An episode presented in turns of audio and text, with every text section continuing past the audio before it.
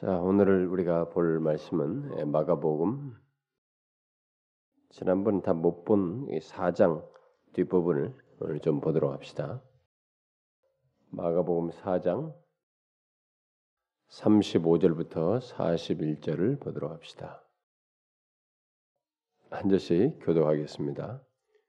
그날 저물 때 제자들에게 이르시되 우리가 저편으로 건너가자 하시니 저희가 물을 떠나 예수를 배에 계신 그대로 모시고 가매 다른 배들도 함께 하든 큰 광풍이 일어나며 물결이 부딪혀 배에 들어와 배에 가득하게 되었더라. 예수께서는 고물에게 배를 비시고 주무시더니 제자들이 깨우며 가로되 선생님이여 우리의 죽게 된 것을 돌아보지 아니하시나이까 하니 예수께서 깨어 바람을 꾸짖으시며 바다더러 이르시되 잠잠하라 고요하라 하시니 바람이 그치고 아주 잔잔하여 지더라. 이에 제자들에게 이르시되 어찌하여 이렇게 무서워하느냐 너희가 어찌 믿음이 없느냐 하시니 다 같이 읍시다. 저희가 심히 두려워하여 서로 말하되 자가 네게 바람과 바다라도 순종하는고 하였더라. 어, 이 내용은 에, 우리가 아, 마태복음 살필 때 마태복음 8장에서 어, 다뤘습니다. 네, 마태복음 8장 같은 데서는 이제 누가복음이랑 같이 나오는데 누가가 가장 짧게 그다음에 조금 더는 이렇게 마태가 그다음에 마가가 가장 길게 다뤄요. 음, 그래서 이제 그러기 때문에 제가 다시 하는 겁니다. 마가가 좀 더 상세하게 다루고 있기 때문에 그것은 아마 이 마가가 아, 베드로의 이제 그 제자와 같이 항상 베드로 곁에 있었던 사람이고 그랬기 때문에 베드로가 이 현장에서 보았던 이 직접적인 생생한 얘기를 다 마가에게 전해줘서 마가가 기록했을 것이기 때문에 아마 마가가 좀 더 이 베드로부터 들었던 그 생생한 그 상황과 이 상세한 내용을 좀 상세하게 아, 다룬 것 기록한 것 같습니다. 그래서 이 내용이 또 우리에게 현실적으로도 주는 메시지가 또 있기 때문에 한번 다시 살펴보도록 하십시다. 자, 먼저 그 35절부터 38절 사이에서 어, 이 배경, 이 사건의 배경과 함께 이 제자들의 태도가 나오는데 이 상황에 대한 태도가 나오는데 그것을 우리에게 좀 잘 생각해 보면 좋겠어요. 아, 먼저 그 35절에 그날 저물 때 이렇게 말하고 있으니까 4장 1절에 지금 배에 사람들이 무리가 너무 많아가지고 그 밀치고 있기 때문에 이제 예수님께서 바다로 배를 띄워서 이 갈릴리 바다 원래 호수예요. 호수인데 바다와 같이 너무 크고 바다 같은 현상이 다 벌어지기 때문에 그래서 바다라고도 하는 것입니다. 그냥 이, 그 갈릴리 바다에 이렇게 주님이 이렇게 배를 뒤로 띄우시고 사람들을 이렇게 무태 두고 어, 배에서 이렇게 말씀을 전하기 시작했죠. 4장 1절에서부터. 그런데 그날 저물 때 그리고 거기 보니까 음 36절에 그대로 모시고 그러니까 배 있는 상태로 바로 모시고 간 거니까 바로 그 장면이에요, 계속. 그러니까 예수님께서 아마 그날 저물 때까지 쉬지 않냐하시고 이렇게 말씀을 전하셨던 것 같습니다. 그러니까 하루 종일 말씀을 전하시면서 굉장히 피곤해하는 네, 그런 상태 육신을 입으신 분으로서 인성을 취하신 분으로서 아, 피곤해 하셨던 것 같죠. 예, 그래서 이제 아, 날도 저물고 그래서 이제 건너편으로 가자. 아, 밤을 이용해서 이제 이 저녁 시간을 이용해서 저쪽으로 건너가자고 한 것입니다. 호수 건너편으로 건너가자고 하는데 아마 이것은 자신이 피곤함이 있기 때문에 그 건너가는 사이에 쉬시기 위함이기도 아마 했을 것 같고 또 나는 건너편에 가셔서 이제 또 그 다음 사건이 벌어지니까 거기 가서도 5장에 어, 보면 건너편 이제 거라사인 지방에 이르러서도 사역을 하시잖아요. 그러니까 이제 거기 건너가셔서도 사역하실 생각도 하시고 뭐 이런 여러 가지가 복합되지 않았겠나 싶습니다. 근데 어쨌든 주님은 쉴 생각을 하셨어요. 네? 거기 가는 사이에. 그래서 이제 제자들을 이제 제자들은 저도 건너가자고 하시니까 예수님께서 물을 보내시고 물을 등지고 그들을 떠나서 이제 호수 건너편으로 이제 배를 이들은 배, 배, 배 사람들이니까 뭐 이건 뭐 자신들이 해야 할 일이겠죠. 이제 예수님을 배에 계신 그대로 이제 모시고 어, 건너편으로 이제 향하게 됩니다. 근데 이게 호수가 굉장히 커요. 음, 굉장히 큽니다. 예, 지도상으로도 보면은 상당히 크게 나오죠. 근데 그 가는 사이에 예수님은 그배 고물을 베고 베개 삼아서 어, 거기서 주무시게 됩니다. 그러니까 인성을 취하셨기 때문에 이 똑같은 그 현상을 다 경험하십니다. 그대로 피곤하신 거예요. 음, 육신적인 피곤함이 그대로 있어서 피곤을 이제 좀 달래기 위해서 고물을 베고 주무시는데 얼마나 거의 깊이 잠들었는지 어, 그 장면을 우리가 여기서 보게 됩니다. 자, 그러나 이 갈릴리 호수 어, 뭐 바다라고도 부르듯이 부릅니다만은 이 갈릴리 바다는 호수는 바다같이 크기도 한 크기도 하지만은 이 큰 바다 같은 넓은 곳에 이 큰 광풍 여기서 큰 광풍이라고 하는데 큰 광풍이 자주 일어나는 곳입니다. 이 바다가 왜 그러냐면은 아, 이게 이 바다 갈릴리 호수가 이게 높은 산과 아, 그다음에 낮은 골짜기를 이렇게 터널 삼아서 이 호수를 통과하거든요. 이 도, 그러니까 이게 터널이 만들어지니까 바람이 이쪽으로 한쪽으로 몰려요. 몰리니까 확 바람이 산으로부터 바람이 확 이것도 원래 산이 이렇게 돌아지면 산 산에서 바람이 오잖아요. 이렇게 산에서 바람이 불어닥쳐서 이게 터널식으로 된 터널과 같은 그 바다의 상황에 확 밀어붙일 때는 이게 막 굉장한 광풍이 돼버리는 것입니다. 갑작스럽게 아주 갑작스럽게 이런 일이 자주 벌어진다고 그래요 여기서는요. 그러니까 이제 그때 이제 이 폭풍이 이제 불게 되는 것입니다. 그래서 막 호수 물결이 막 넘실대고 풍랑이 크게 일게 되는 이런 장면이 이제 벌어지게 돼요. 이런 일이 아주 여기는 자주 있게 된다고 그래요. 아, 그런데 여기 제자들이 이제 37절에서 같은 이런 상황이 경매, 광풍이 일어나니까 물결이 막 크니까 물결이 물결이 부딪혀 가지고 배에 자꾸 들어오지 않겠어요? 그래서 배에 물이 자꾸 가득하게 되는 이런 상황까지 오게 됐습니다. 자, 이제 배 안으로 물이 가득 들어오니까 이제 이런 상황에서 이제 예수님은 걸어 떨어져 계시고, 그러니까 이제 자기들은 이제 예수님을 깨우지 않고 이제 계속 쉬게 하시기 위해서 자신들은 그냥 배를 그렇지만 계속 안전하게 운행을 하려고 이제 아마 노력을 하고 있는 것 같습니다. 깨지 않고 물이 계속 들어오고 있음에도 불구하고. 뭐 어쨌든 어쩌면은 예수님에 대한 배려이기도 하고 어, 또 다른 한편에서 보자면은 이제 어, 그동안 보아온 이제 주님 이 능력이 주님이 자신들과 함께 계시기 때문에 뭐 괜찮을 것이다라고 하는 어느 정도의 안도감도 믿음 어, 여린 믿음도 함께 가지고 깨지 않고 어, 자신들의 이 수고 속에서 이것이 어, 정리가 될 거라고 갈 수 있을 거라고 하고 깨지 않은 것 같습니다. 그러나 이제 광풍이 멈추질 않고 물이 더욱 들어오는 것입니다. 이게 아주 이제 두렵게 될 상황까지 오게 된 거예요.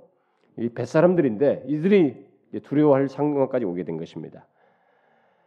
광풍이 멈추지 아니하고 그 가운데서 배가 침몰할 것 같은 이런 상황에 있게 되자 이제 두려워하기 시작하였고 예수님에 대한 그들의 믿음은 약해지기 시작했습니다. 그래서 자신들이 이렇게 위기 속에서 막 힘들어 고통하고 있는데 예수님이 그저 편히 잠만 주무시는 이 예수님에 대해서 이들은 이제 정서가 바뀌었어요.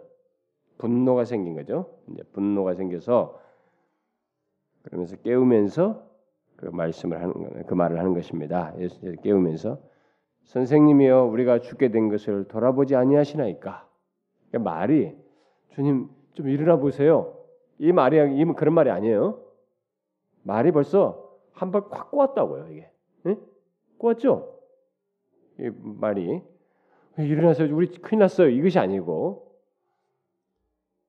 아니 우리는 죽게 되는 자기 잠이나 자고 이게 이제 벌써 그런 생각이 어떻게 저런 데 잘 잘 수 있냐 말이야. 이게 싹 들어간 거예요. 이런 정서가. 그러니까 사람 마음 일단 한번 탁 꼬아졌잖아요. 그러니까 말이 그래서 선생님이 우리가 죽게 된 것을 돌아보지 아니하시나이까. 우리가 죽게 됐는데 어떻게 돌아보지도 않고 이럴 수 있느냐 이거예요. 이런 식의 어조로 주님께 아, 말을 한 것입니다. 여러분 우리가 이 상황을 잘 생각해 봐야 돼요. 여러분은 제자들이 이 같은 이렇게 취한 이 태도에 대해서 어떻게 생각합니까? 아, 예수 믿는 사람들 중에 아,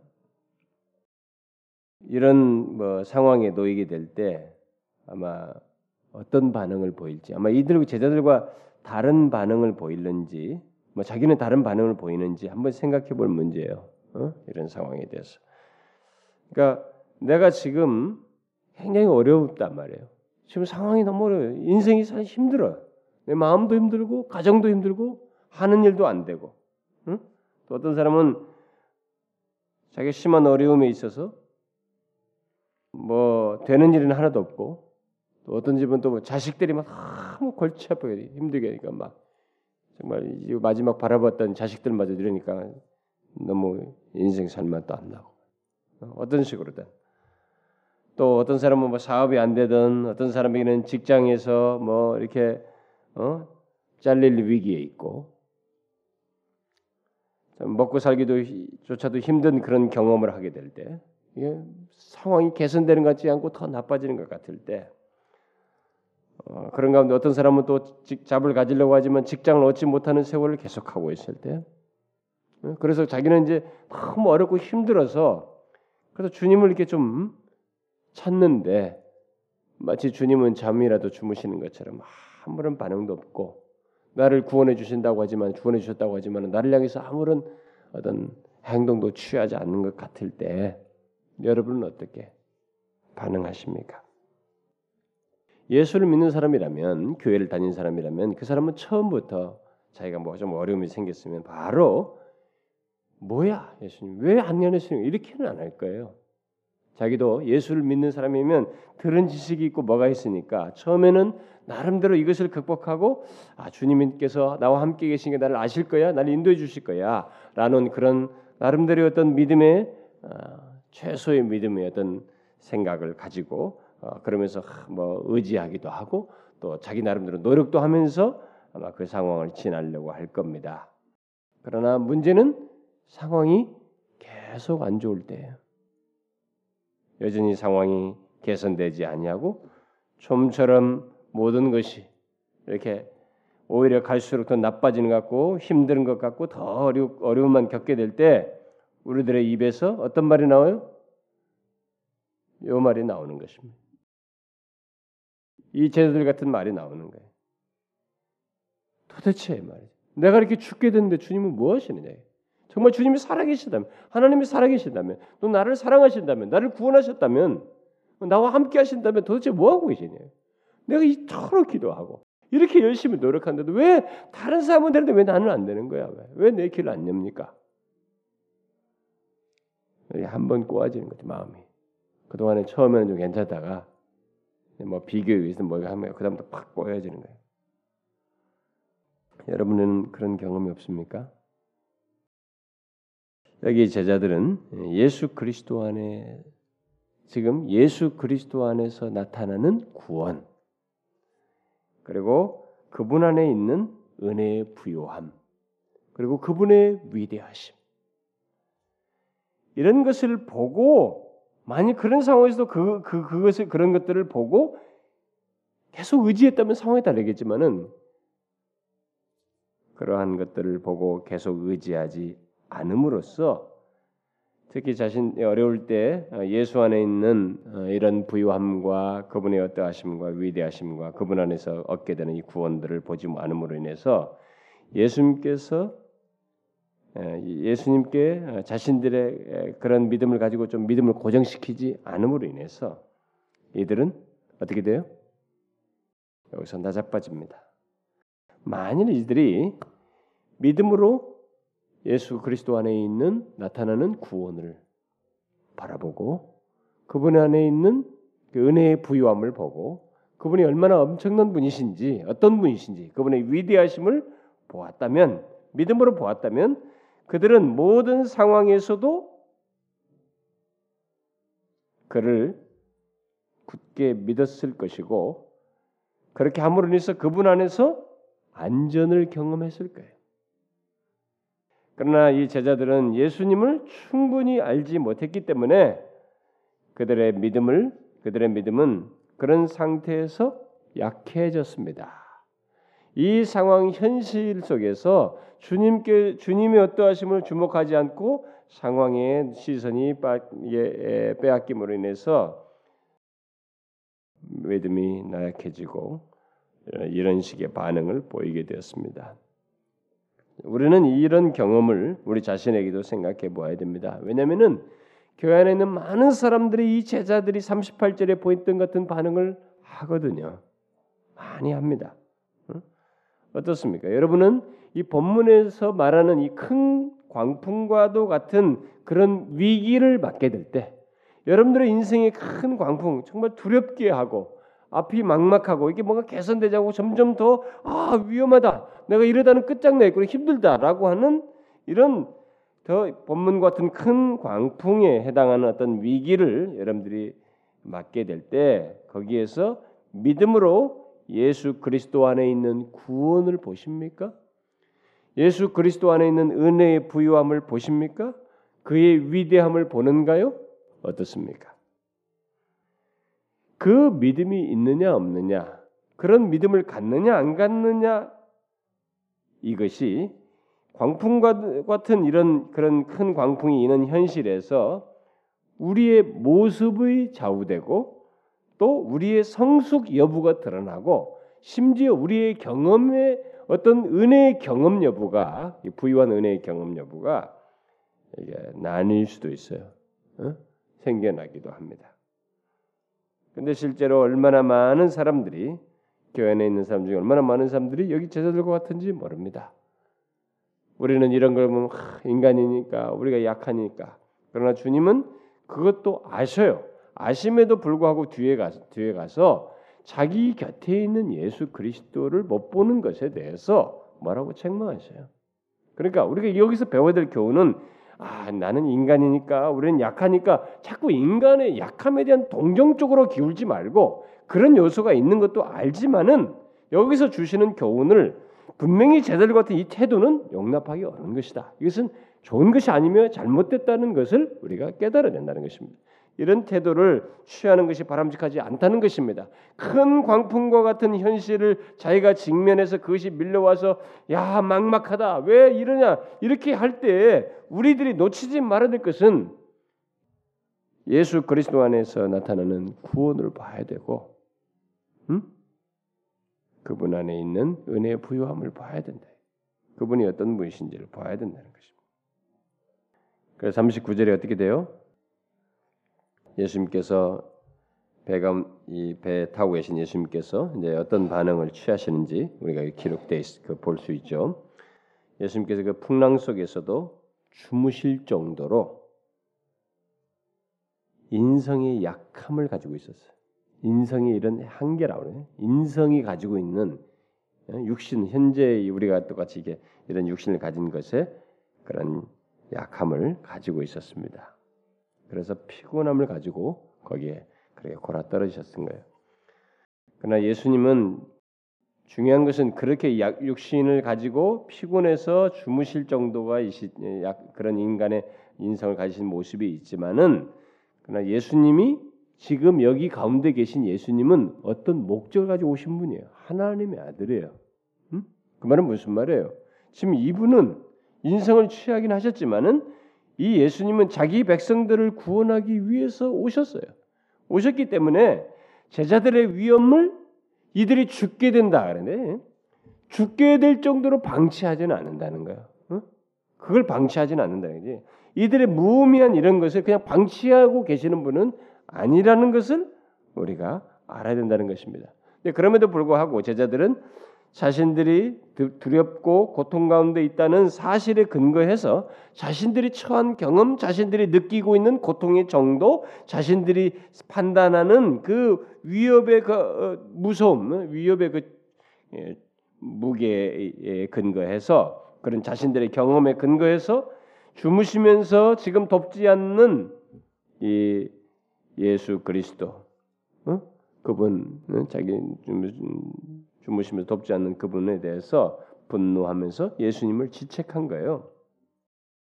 우리는 과연 이런 행동이 예수님께 분노하면서 질책하는 것이 내가 지금 답답한데 이 답답함을 빨리 해결해 주지 않았다고 해서 그렇게 해결해 주지 않는 예수님을 분노하며 질책하는 것이 허용될 만한 것인지 생각해 봐야 돼요. 허용할 만해요, 여러분?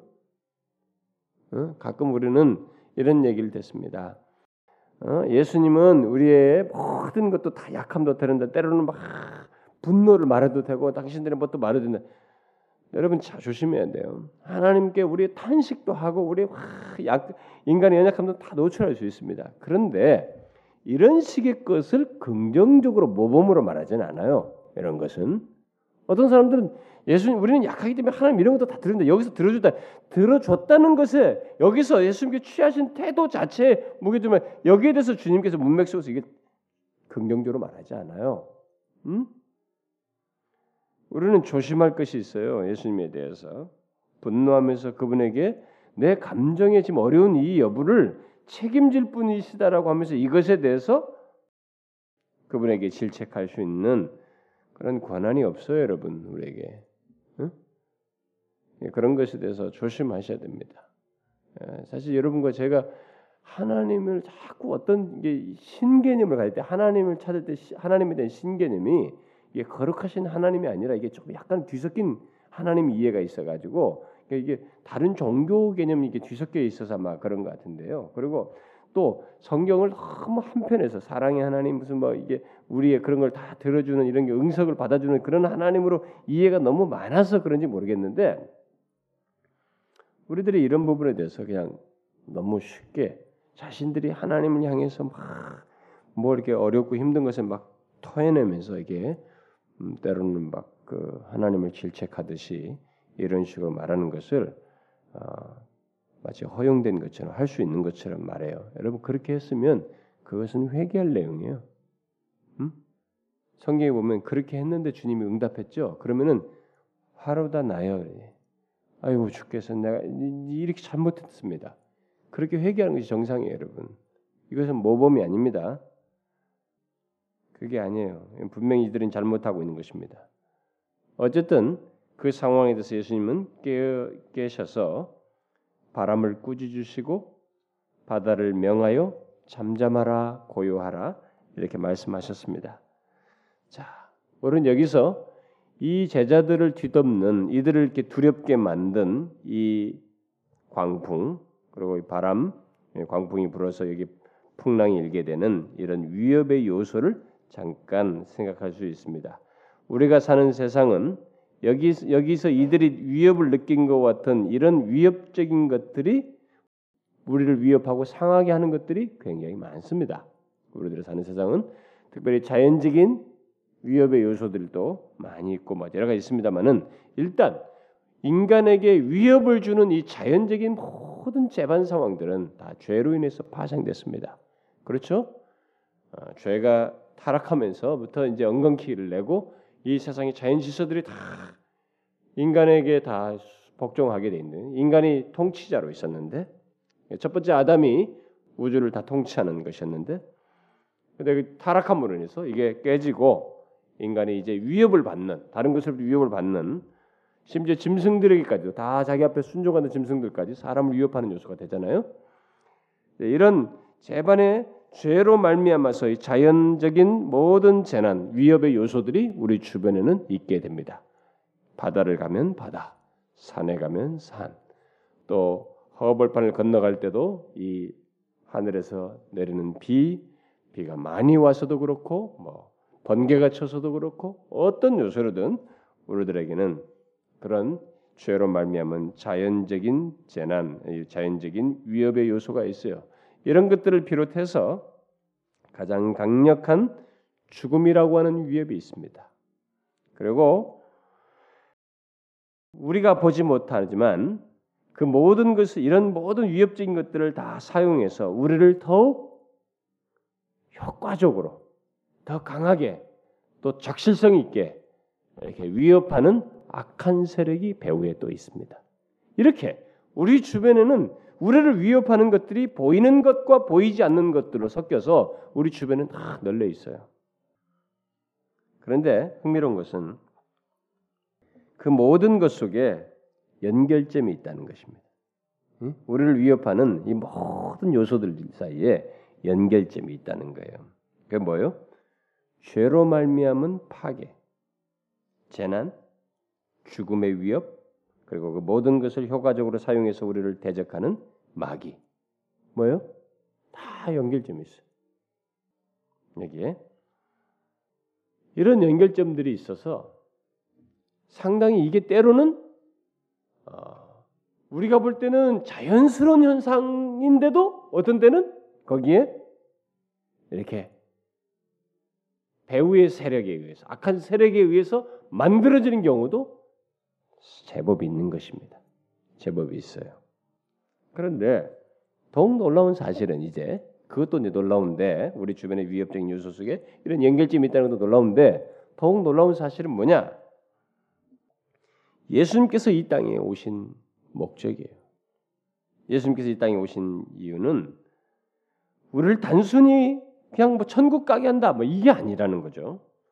바로 우리를 위협하는 이 연결고리들을 다 연결고리들로부터 우리를 완전히 자유케 하려고 하시기 위해서 오신 거예요. 단순 구원이 아니라는 거예요. 죄에서 대속하시죠. 그 죄로 말면 모든 발생되게. 바로 그 죄로부터 우리를 구속하시고 죽음의 세력을 정복하고 또 뭐예요? 음? 이 모든 것 속에서 이런 것들을 다 위협의 요소들을 활용해 가지고 우리를 위협하고 우리를 시험하는 사단을 정복하기 위해서 그리고 멸하기 위해서 이 땅에 오셨어요. 그게 바로 그분이 옆에 있는 거예요. 우리를 위협하는 이 풍랑이라는 폭풍이라는 이 위협의 요소가 분명히 있지만 중요한 것은 이 모든 것을 다 멸하기 위해서 그것으로부터 우리를 보호하고 구원하기 위해서 오신 예수 그리스도가 바로 옆에 있다는 것입니다. 이 정황이 이 본문의 이 정황이 바로 그런 정황을 싹 보여주는 거예요. 그 너무 재밌는 장면이에요. 그 여기서 아주 중요한 것은 이, 이 정황 속에 아주 중요한 것은 바로 풍랑이라는 이 거대한 거 우리가 죽는다 이거 봐. 이, 이 어찌 우리 물이 고이고 죽는다. 이 죽는다는 풍랑이나 위기나 이 상황도 굉장히 연결점, 이 배후에서 보이지 않는 것까지 가세해가지고 우리를 힘들게 하는 것도 굉장히 엄청난 것이긴 하지만 이 정황 속에서 그 우리 인생에 이런 만들어지는 위기 위기 상황의 정황 속에서 우리에게 굉장히 중요한 것은 뭐냐면 바로 이 배에 타고 계시는 예수 그리스도 이 모든 것으로부터 우리를 구속하기 위해서 구원하기 위해서 그런 것들을 자유케 하기 위해서 오신 예수 그리스도를 보는 것이에요. 음? 그분을 믿음의 눈으로 보는 것이에요. 이 장면에서 굉장히 중요한 진리가 그거예요, 여러분. 여러분과 제가 이것을 적용적으로 생각해서 많이 생각해 봐야 돼요. 우리가 살면서 막 어떤 때는 앞이 안 보여가지고 죽는다 끝장이다 말이지. 아, 내 인생은 왜 이러는 거야 말이지. 아, 이게 나는 게 답답한 거야. 뭐가 이렇게 안 풀리는 거야. 거기에는 이렇게 하면서 나를 시험하는 사단도 끼어 있어요. 현실은 눈에 보는 현실뿐만 아니라 배후의 세력도 있다고요. 그래서 우리에게는 위협의 요소가 안팎으로 보이는 것과 보이지 않는 것이 주변에 다 연결점들을 가지고 있다고요. 때로는 이 자연 재난 속에서도 환경 속에서도 있어요. 이런 것들이. 그런데 이게 아무리 막강해도 중요한 것은 이 모든 것을 정복하고 정복하기 위해서 오신 그리고 실제로 정복하신 예수 그리스도가 우리에게 있다는 것입니다. 그분을 보는 것이 더 중요하다는 거예요. 음? 무슨 말인지 알겠습니까? 예? 알겠어요? 주님이 여기 계셨어요. 그러니까 이게 답이에요, 사실은. 근데 이 답을 못 찾아요. 그 상황에서 인간이 얼마나 문제가 있는지 여기서 이때 대부분의 우리 인간들이 저나 여러분이나 마찬가지. 우리 인간의 연약함이 그때 이상스럽게 이 모든 것을 정복하시고 그 가운데서 우리를 보호하실 수 있고 구원하실 수 있는 이 예수 그리스도를 바라보는데 너무나 많이 실패한다는 거예요. 이분을 보면은 이분을 믿음으로 바라보고 붙들면 의지하게 되면 이 상황이 있어도 지금 여기 계시니까 말이지. 그 다음 문제는 그 다음이란 말이에요. 시간상의 이 인내 문제에서 우리가 좀 어려움이 있을지 모르지만 그 다음 문제인데 이걸 못 범으로 인해서 우리가 이 비참해져요. 음, 비참해지는 경험을 꼭 하게 됩니다. 얘들도 그걸 못 봤어요. 그래서 예수님께서 음, 결국 어떻게 해요? 바로 이 그분이 제가 말한 대로 그 그분이시란 말이에요. 이 모든 것을 정복하기 위해서 오신 그분이란 말이에요. 그래서 주님이 바로 사람을 할 위협, 위협의 요소인 바람을 꾸짖고 바다를 향해서 말씀을 하시죠. 근데 말씀하실 때 이 바다를 향하여 말씀하실 때 좀 특이한 말을 사용하십니다. 잠잠하고 고요하라. 뭐가 특이하다는 거야? 뭐 풍랑이 있는 거 당연히 거기서 잠잠하지 뭐 좀더 어? 뭐 이게 다른 뭐 무슨 뭐 특별한 용어를 쓰란 말인가? 근데 뭐 그렇게 설명 안 해도 되지만은 우리가 조금은 생각해 볼 지금 그런 문맥 속에서 제가 말한 예수님의 그런 음, 목적으로 오신 주님을 생각할 때 이 용어는 생각해 볼 용어예요. 여기 특별히 잠잠하라라는 이 말은 이 용어가 다른 용례도 있지만은 에, 특별히 이 용어가 어디 어떤 면에서 이 용어가 많이 쓰이냐면은 귀신에게서 능력을 빼앗는데 사용하는 말이에요. 이 말이 이 잠잠하는 말이. 근데 그러니까 예수님이 지금 풍랑을 지금 바다를 향해서 얘기하는데 위협의 세력을 배후까지를 다 고려하셔서 이런 용어를 쓰고 있다라고 말할 수 있다는 거예요. 음? 그의, 그의 능력을 문자적으로는 재갈물리다거든요. 이, 이 말이 어, 귀신의 능력을 빼앗는 것이면서 재갈물린다 문자적으로. 그러니까 그 배후까지 보시고 잠잠케 하신 거거든요. 음?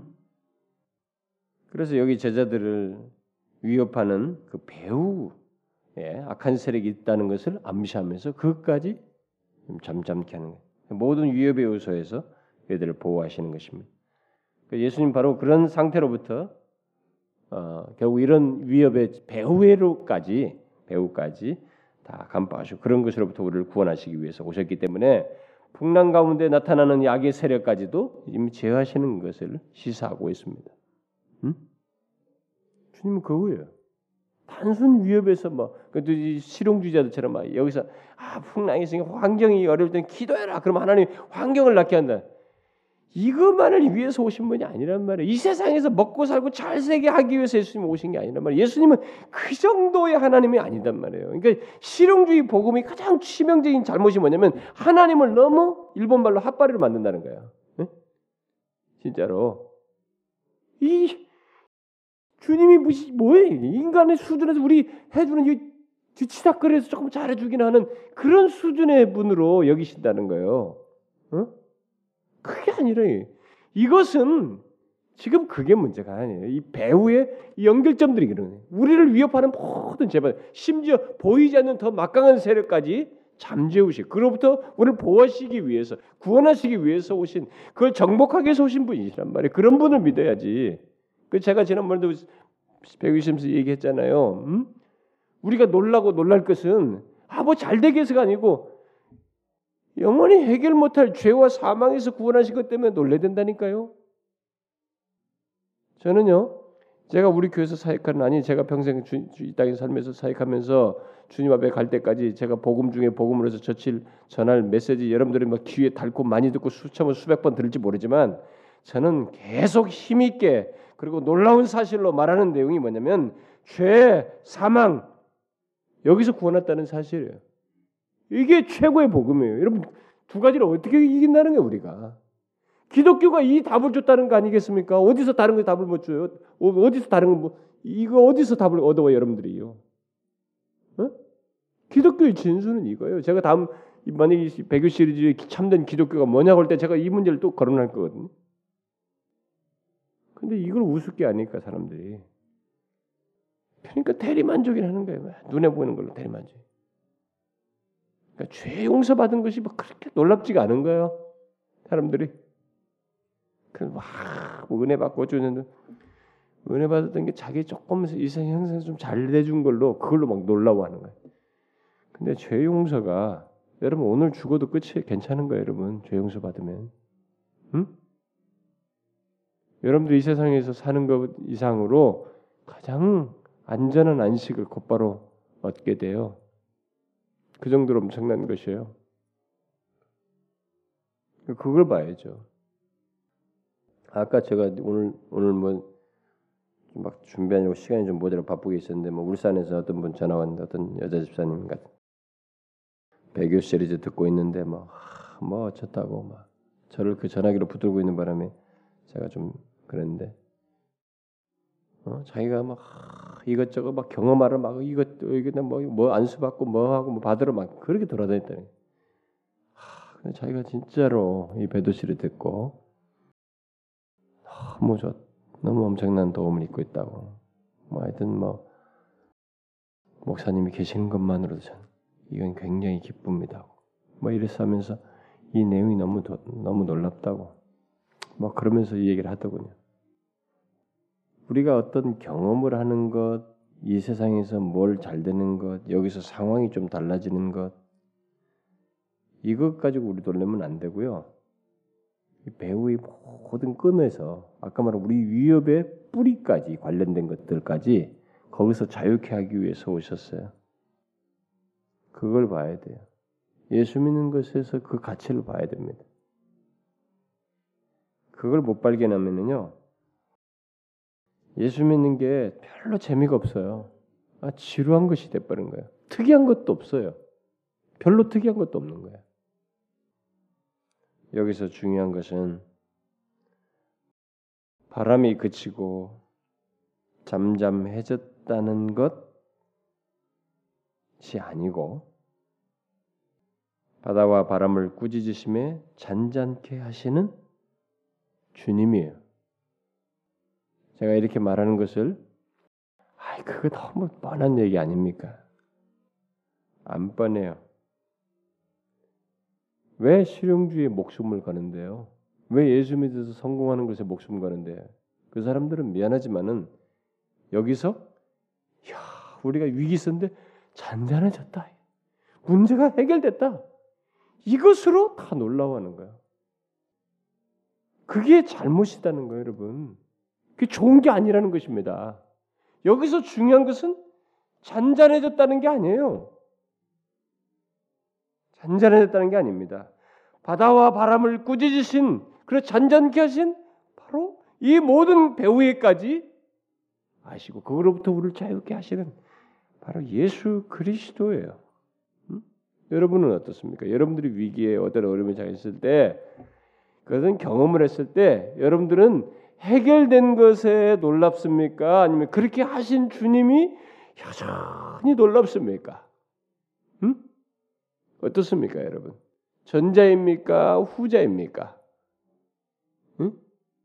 전자의 목숨 겁니까? 아니면 후자의 목숨을 것입니까? 후자를 보는 자가 되어야 됩니다. 후자를 보는 신자는 곧 우리의 죄를 대속하시고 죽음과 마귀를 정복하시며 만물을 주장하시는 예수 그리스도를 보는 사람은 예수 그리스도 안에 있는 안전을 이렇게 아는 것을 넘어서서 경험하고 누리게 돼요. 음? 이걸 보는 사람들은 그런데 그렇지 아니하고 이렇게 잔잔함과 문제 해결을 보는 사람들은 사실상 예수 그리스도 안에 있는 이 안전, 은혜의 부유함을 못 누려요, 여러분. 그때 그때뿐이기 때문에 잘리거든요. 연결전상이 없어요. 그 경험 때만. 그러니까 고작 하는 것이 뭐냐면 위기 닥치면 기도해서 뭘 얻고자 하는 거예요. 단막극으로 자꾸 끝나요. 그러니까 뭐가 이 사건과 문제가 있어야 주님께 갈 매력이 있는 거예요. 어? 그분을 찾을 동기부여가 되는 것이에요. 그러나 여기서 말한 것처럼 예수 그리스도가 죄에서 구속 가지고 사망과 이런 마귀의 배후로부터 우리를 건지시는 바로 그분이시다는 것을 알게 될 때, 그 만물을 주관하시는 주권자이시고 주장하시는 그분이시라는 걸 보는 사람은 그분을 믿는 사람들은 바로 그분 안에 있는 안전을 보기 때문에 그분 안에 있는 안전을 실제로 누려요. 그 관계 속에서 누립니다. 그래서 매력이 그분 자신이 매력이 돼요. 신앙의 동기부여라 이런 것들이 잔잔케 됐느냐 안 됐느냐가 매력이 아니고 사건을 해결해 줬느냐 안 해줬느냐가 매력이 아니고 주님 자신이 매력이 된다는 거예요. 음? 다른 식으로 더 노골적으로 말하면 선물 보따리 때문에 예수 믿는 게 아니라 영원하신 아버지 때문에 하나님을 믿는 거예요. 예수를 믿는 것이 된다 이 말이에요. 이게 비슷한 것까지 껍데기는 다 비슷해요. 다 종교, 기도, 하나님 알렐루 찬송 막 해주세요. 간구하고 열심 껍데기는 다 비슷하지만 내용은 다릅니다, 여러분. 근본적으로 달라요. 여기 이 풍랑 사건에서 굉장히 부각시키는 중요한 사건은 예수 그리스도라는 실체예요. 풍랑이 있는 우리 삶에 곁에 계신 예수 그리스도라는 실체를 보는 것이 얼마나 중요하냐라는 것을 교훈해 주는 것입니다. 응? 이거 실패할 때 얼마나 우리 삶이 비참해지느냐라는 걸 말해 주는 것이. 여러분 그렇지 않습니까? 여러분들 인생 삶에서 어려울 때 예수 그리스도를 보느냐 못 보느냐에 따라서 여러분들이 삶이 비참해지고 떨어지잖아요. 어? 거기서 예수 그리스도 보는 사람은 그분 안에 있는 안식, 안전, 은혜의 부유함을 마저 보아요. 결국 힘든 상황에서. 그런데 그걸 못 보는 사람은 이상하게 비참해집니다. 나중에라도 어쨌든 비참해요. 하, 내가 옛날에 그랬단 말이지. 비참해진다. 여러분 우리는 예수 그리스도 안에 있는 안전을 보아야 됩니다. 예수 그리스도 안에 있는 이 안정, 안전, 음? 이걸 봐야 돼요. 왜냐하면 만물이 그의 주관 아래 있고 우리를 상하게 하는 죄와 죽음과 마귀가 그의 권세 아래서 굴복하였기 때문에 그렇습니다.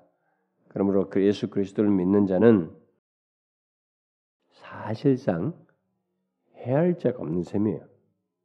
해하는 현상이 벌어져도 결국 건지는 분이 이분이 건지시기 때문에 그분이 이게 보존하실 것이기 때문에 사실상 예수 그리스도 안에 있는 자, 그리스도를 믿는 자는 해할 것이 없습니다. 해할 것이 없어요. 그래서 요한일서가 마귀가 너희들을 만지도 못한다는 이런 식의 표현을 쓴 거예요. 그래서 여러분과 제가 이 같은 안전을 예수 그리스도 안에서 보아야 돼요. 이것을 못 보면 어리석은 행동을 감히 예수님께 하게 되고 이들처럼 그리고 스스로 피곤하게 되고 비참해져. 이것을 못 보면. 여러분도 많이 경험해 보았을 거예요. 자, 그 다음에 뒤에 40절, 41절에서 예수님께서 이 모든 하나님의 그동안에 여기에 대한 판단을 이제 유보하고 있었는데 판단을 이제 말씀하시죠. 바단을 잔잔케 하신 뒤에 제자들을 꾸짖으시죠. 어, 어, 30, 한 다음에 뭐라 그래요, 여러분? 40절에 보니까 어찌하여 이렇게 무서워하느냐? 무서워하는 것을 꾸짖어요? 왜? 너희가 어찌 믿음이 없느냐? 이렇게 하시면서 꾸짖습니다. 예수님은 제자들이 바다로 인해서 고통을 당하는 일이 있겠어요. 이런 위협으로 위협을 당함으로써 현실 속에 이런 너희들이 힘들어하고 고통당하고 어려움당하는 것이 있을 수 있겠지만 그 죄로 인해서 우리가 사는 세상은 이 세상에서 어떤 많은 어려움과 위협과 위기, 고통 같은 것이 있을 수 있겠지만 중요한 것은 그것으로 인해서 무서워하는 것이 아니라 믿음이다라고 말하는 거예요, 지금. 믿음이다. 너희들이 사는 세상에서 위협하고 이런 위협게 어렵게 하는 요소가 있겠지만 중요한 것은 무서워하는 그것으로 인해서 무서워하는 것이 아니고 믿음. 이걸 지금 마지막으로 얘기해 주는 것입니다. 어떤 믿음이요? 바로 그런 위기와 어려움 속에서 문제가 있는 세상에서 예수님께서 우리를 구원하실 분이시라고 하는 믿음이에요. 음?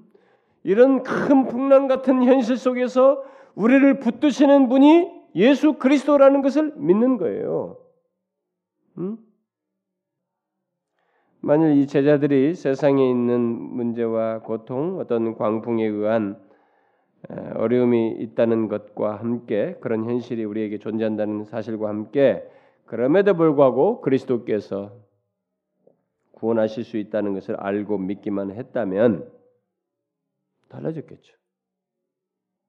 우리들도 마찬가지입니다. 그 사실 이런 걸 알고 우리의 현실이 죄로 인해서 이런 것이 있다. 라는 사실도 파악하고 그것과 함께 그럼에도 불구하고 그리스도께서 그 가운데서 우리를 구원하실 수 있는 분이시다. 우리와 함께 계셔서 이끄실 분이시다라는 것을 알고 믿기만 한다면 그 문제 많은 세상, 고통이 있는 현실, 광풍과 도는 이런 세상과 그 문제들 자체로 인해서 두려워하지 않을 수 있고 오히려 안전을 경험할 수 있다. 그 믿음 안에서 우리가 안전을 경험할 수 있다는 것이 주님의 메시지예요. 여러분은 어떻습니까? 우리들은 어떻습니까? 우리들도 그렇게 합니까? 우리들은 우리들도 혹시 제자들처럼 책망받을 상태에 있지는 않습니까? 혹시 자기를 위협하는 문제들과 상황을 보면서 그 위협에서 구원하실 수 있는 예수님은 못 보는 이런 일은 하고 있지 않습니까? 잘 보세요, 여러분. 우리 경험 세계가 그렇습니다. 우리가 직면해 있는 우리가 처해 있는 이 큰 광풍 같은 현실은 잘 봐요. 그런데 놀랍게도 그 위협과 그 광풍에서 구원하실 수 있는 예수님은 못 보는 이런 참 믿음 없는 모습이 우리 가운데 있다는 거예요. 주님 그걸 뭐라 하시는 거예요? 여러분들이 지금 살면서 지금 인생을 살아가면서 여러분들의 현실 속의 상황 속에서 부딪히는 어려움과 이런 것은 예민하게 잘 보시죠. 그러면 그 상황에 계신 주님도 같이 보나요? 그 예민함 못지않게 주님도 보십니까? 그 가운데서 우리를 구원하시는 주님도 보느냐는 거예요. 이게 중요한 거예요, 여러분. 이게 예수 믿는 거예요. 예수님과 결합된 사람, 연합된 사람의 이 장점인 거예요. 우리가 그에게 그것이 있어야 되는 것입니다. 뭐 상황만 예민하게 보지 정작 불안해하고 두려워하고 막 이런 건 이런 건 잘하지 정말 그 가운데서 구원하신 예수를 못 보면 우리가 비참해져요. 피곤해집니다. 응? 신앙생활이 그리스도인이라는 이 고유한 위치와 특권도 못 누려요.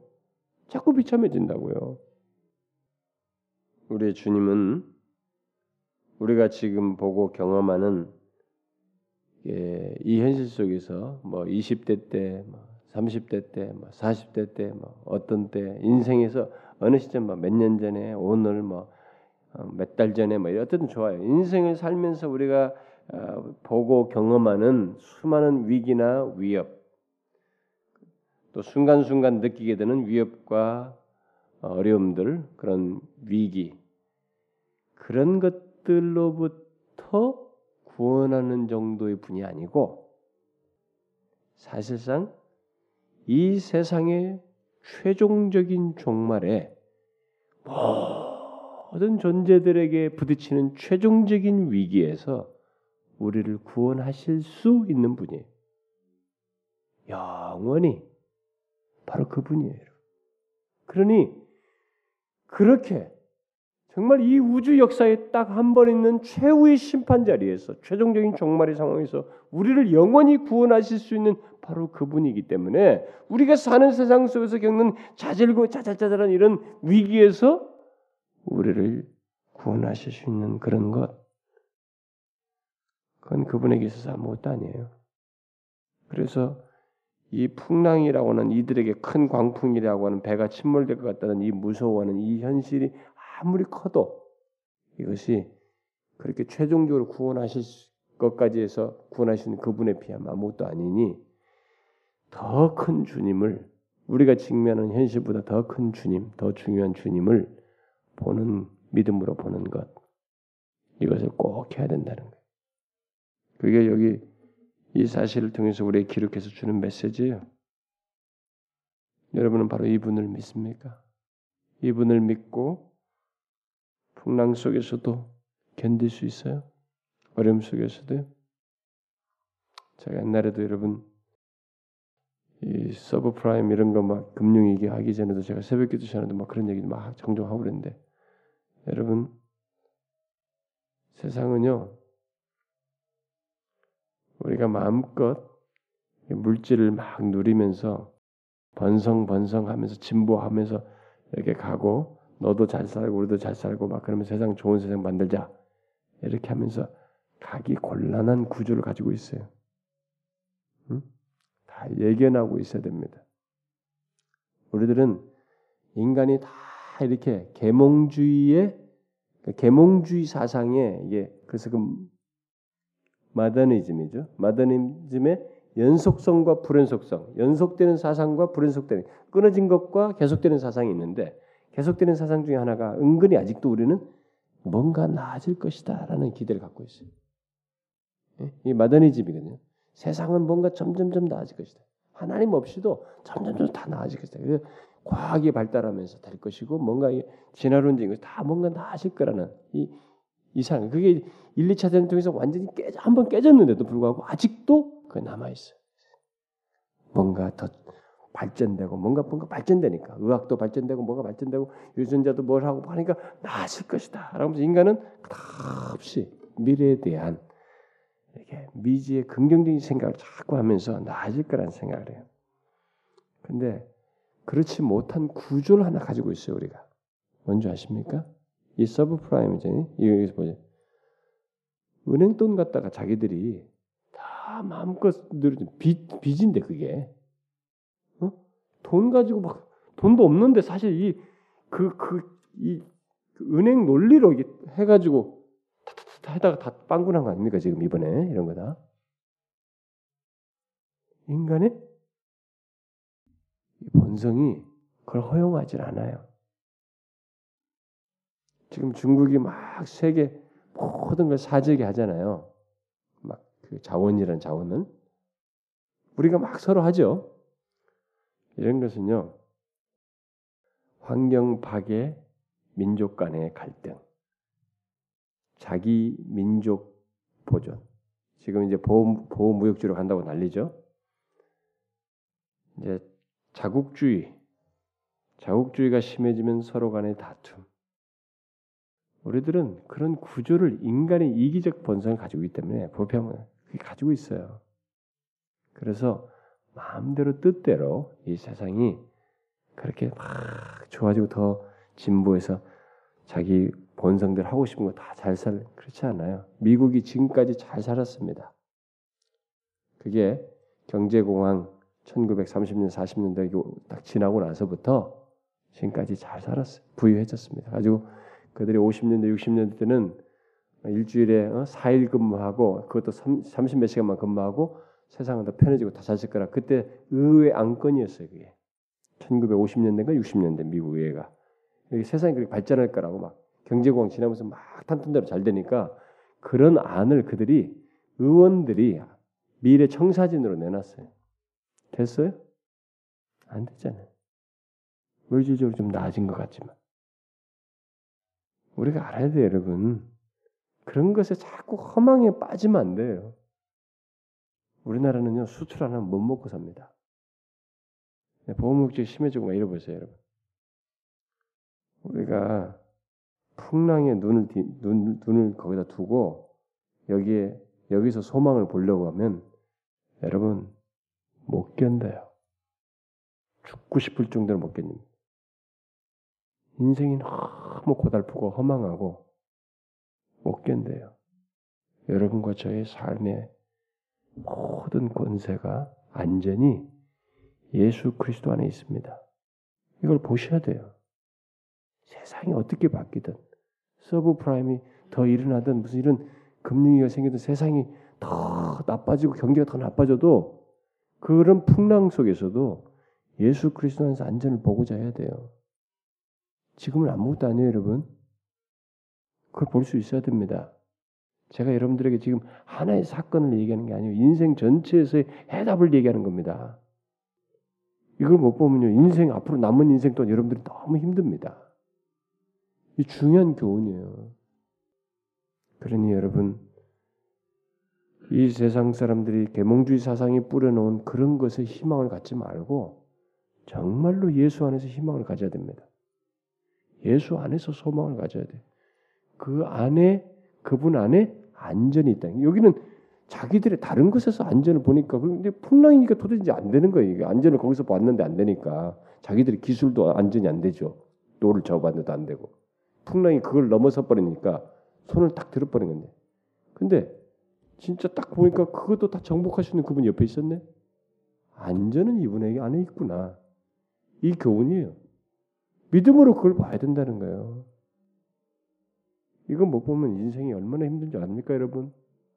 예수 믿는 사람들 배도할 수 있어요. 이거 못 보면. 뭐 예수 믿으려고 했는데 뭐가 안 되더라. 이거 똑같다, 뭐. 예수 믿을 맛이 나겠어요? 어? 잘 되는 것으로 풍랑 잔잔하냐 안 잔하냐 가지고 예수 믿었던 사람들인데 아 잔잔해지지 않는데 예수 믿겠냔 말이에요. 우리는 그것 때문에 믿는 사람들 아니란 말이에요. 예수 때문에 이 안에 계신 정말로 생, 죄와 사망에서까지 구원하시는 거기에서도 안전케 하시는 예수 때문에 믿는 거 아닙니까 우리가? 근데 그분을 못 보면 어떻게 되겠어요? 인생 살겠냔 말이죠. 배도하죠. 배도하는 것이에요. 피곤한 것입니다, 인생이. 우리는 정말로 예수 그리스도 안에서 안전을 봐야 됩니다. 이 사람들이요, 심히 두려워하면서 말하되 저가 누기의 바람과 바다라도 순종하는 거 이렇게 말했습니다. 이 사람들이 지금 뭘로 해요? 자신들 앞에 계신 분이 자신들의 구원자, 신성과 인성을 동시에 가지신 이 구원자라는 것을 아직도 충분히 못 보고 있다는 거예요. 어? 그분 안에 이런 안전이 있다는 사실이 그분이 어떤 분이신지 충분히 못 보고 물론 지금 이들에게 있어서는 그게 아마 쉽지 않을 수도 있어요. 어떤 알아가는 과정이라고 할 수 있습니다. 일단 못 봤어요. 그러니까 그 다음에 뒤에서 사건 뒤에서 사건에서도 실수가 반복되는 거예요. 계속 나오는 거예요. 물론 조금씩 점진적으로 더 알아가면서 조금씩 나아지는 것도 있지만 그것이 반복되는 거예요. 그래서 여러분 이런 경험에서 실패하잖아요, 우리가. 어? 풍랑을 겪는데 그런 데서 하나님 앞에 제자들처럼 이렇게 반응을 했다 이게. 그래도 내가 아, 예수 그리스도는 안전을 못 받구나. 내가 이런 잘못, 이런 또 실수를 했구나. 이 실패를 아주 좋은 교훈으로 삼아야 됩니다. 실패를 통해서 주님의 발견, 주님을 발견하게 되고 깨닫게 되는 것을 귀하게 여겨서 그것을 통해서 진보해야 됩니다. 진보. 응? 그래서 실패 자체를 너무 하지 말고요. 그런 것이 인간에 있을 수 있어요. 그런데 그것을 통해서 주님을 아는 것이 더해져야 된다. 아, 정말 지난번에 내가 이 눈에 보이는 것에서 안전을 찾았지 아니야. 예수 그리스도 안에서 안전이 있지. 이 교훈이 다음에 이어질 수 있도록 그래야 된다는 것입니다. 여기 고물 베고 주무시는 피곤해하신 예수님의 인성을 봅니다. 그러나 말 한마디로 잔잔케 하시고 배우까지 제어하시는 신성의 예수님을 봅니다. 우리가 이 신성과 인성을 가지신 이분을 잘 이해해야 됩니다. 이분 안에서만 우리가 하나님께 나아갈 수 있고 하나님 안에 있는 부유함들을 다 누릴 수 있어요. 그래서 그분 안에서만 우리의 안전이 보장됩니다. 그래서 그분을 풍랑이 일 때, 어려울 때, 이 세상이 갈수록 격변화되거나 힘들어진 세상으로 갈 때 그분 안에서 안전을 찾고자 해야 됩니다. 여러분 아시겠어요? 제가 여러분들에게 하루치기 얘기를 하는 게 아닙니다.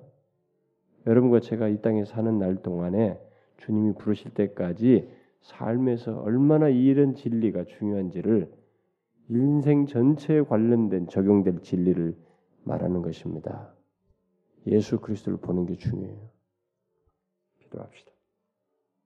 하나님 아버지 여기 모인 사랑하는 지체들이 함께 주의 말씀에 비추어 우리들을 돌아보며 우리 주 예수 그리스도를 우리의 삶의 모든 정황에서 분명히 보고 그가 우리의 죄와 사망과 죄로 말미암아 파생되는 모든 위협으로부터 우리를 보존하시고 구원기 위한 분이시요 그보다 능한 이가 없는 분이신 것을 분명히 바라보고 그래서 그분 안에 있는 안전을 우리가 확인하고 발견하고 누리는 저희들 되게 하옵소서. 이 제자들과 같은 잘못을 하나님의 우리가 연약하여 하지 않도록 이 계시된 말씀을 통해서 우리가 분명히 교훈을 얻어 주님이여 그런 상황에서 원망하고보다 주님을 비난하기보다 오히려 우리 주님 안에서 안식을 믿고 바라보며 그분을 의지하는 저희들 되게 하옵소서. 우리가 사는 세대 주님 앞에 나아갈 때까지 하나님이여 우리가 남은 여생 동안에 이런 정황들이 큰 광풍과 같은 현실과 상황들이 위협들이 있겠으나 그것이 있다는 것 정도는 알고 그러나 그 모든 것 속에서 우리 능히 구하실 수 있는 주님을 바라보는 것을 잊지 않도록 우리를 이끌어 주옵소서.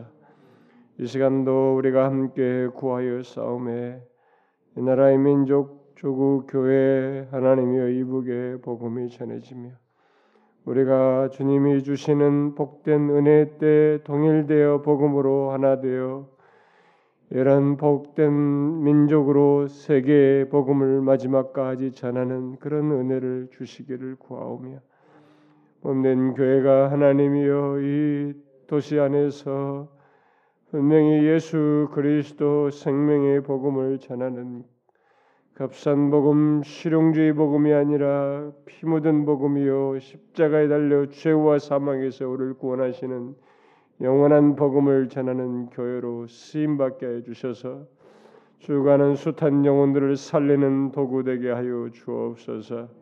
특별히 우리가 하나님의 복음 잔치에 이제 대상들을 전하고 그들에게 복음을 전하며 구원의 역사를 기대하며 나아가기를 소원하오니 이 일을 하나님의 모두가 진지하게 기도하는 중에 참여하여 주님의 놀라운 구원의 역사를 하나님이여 이 현장에서 맛보게 하여 주시고 우리 모두가 여기에 참여하는 중에 주께서 일하시는 것을 보게 하여 주옵소서. 하나님이여 우리가 복음을 전하는 것들이 이 지역에서 복음을 전하는 것이 헛되지 않도록 전하는 자들의 모든 수고를 사용해 주시고 하나님께서 그 결실이 맺어질 수 있도록 역사하여 주옵소서.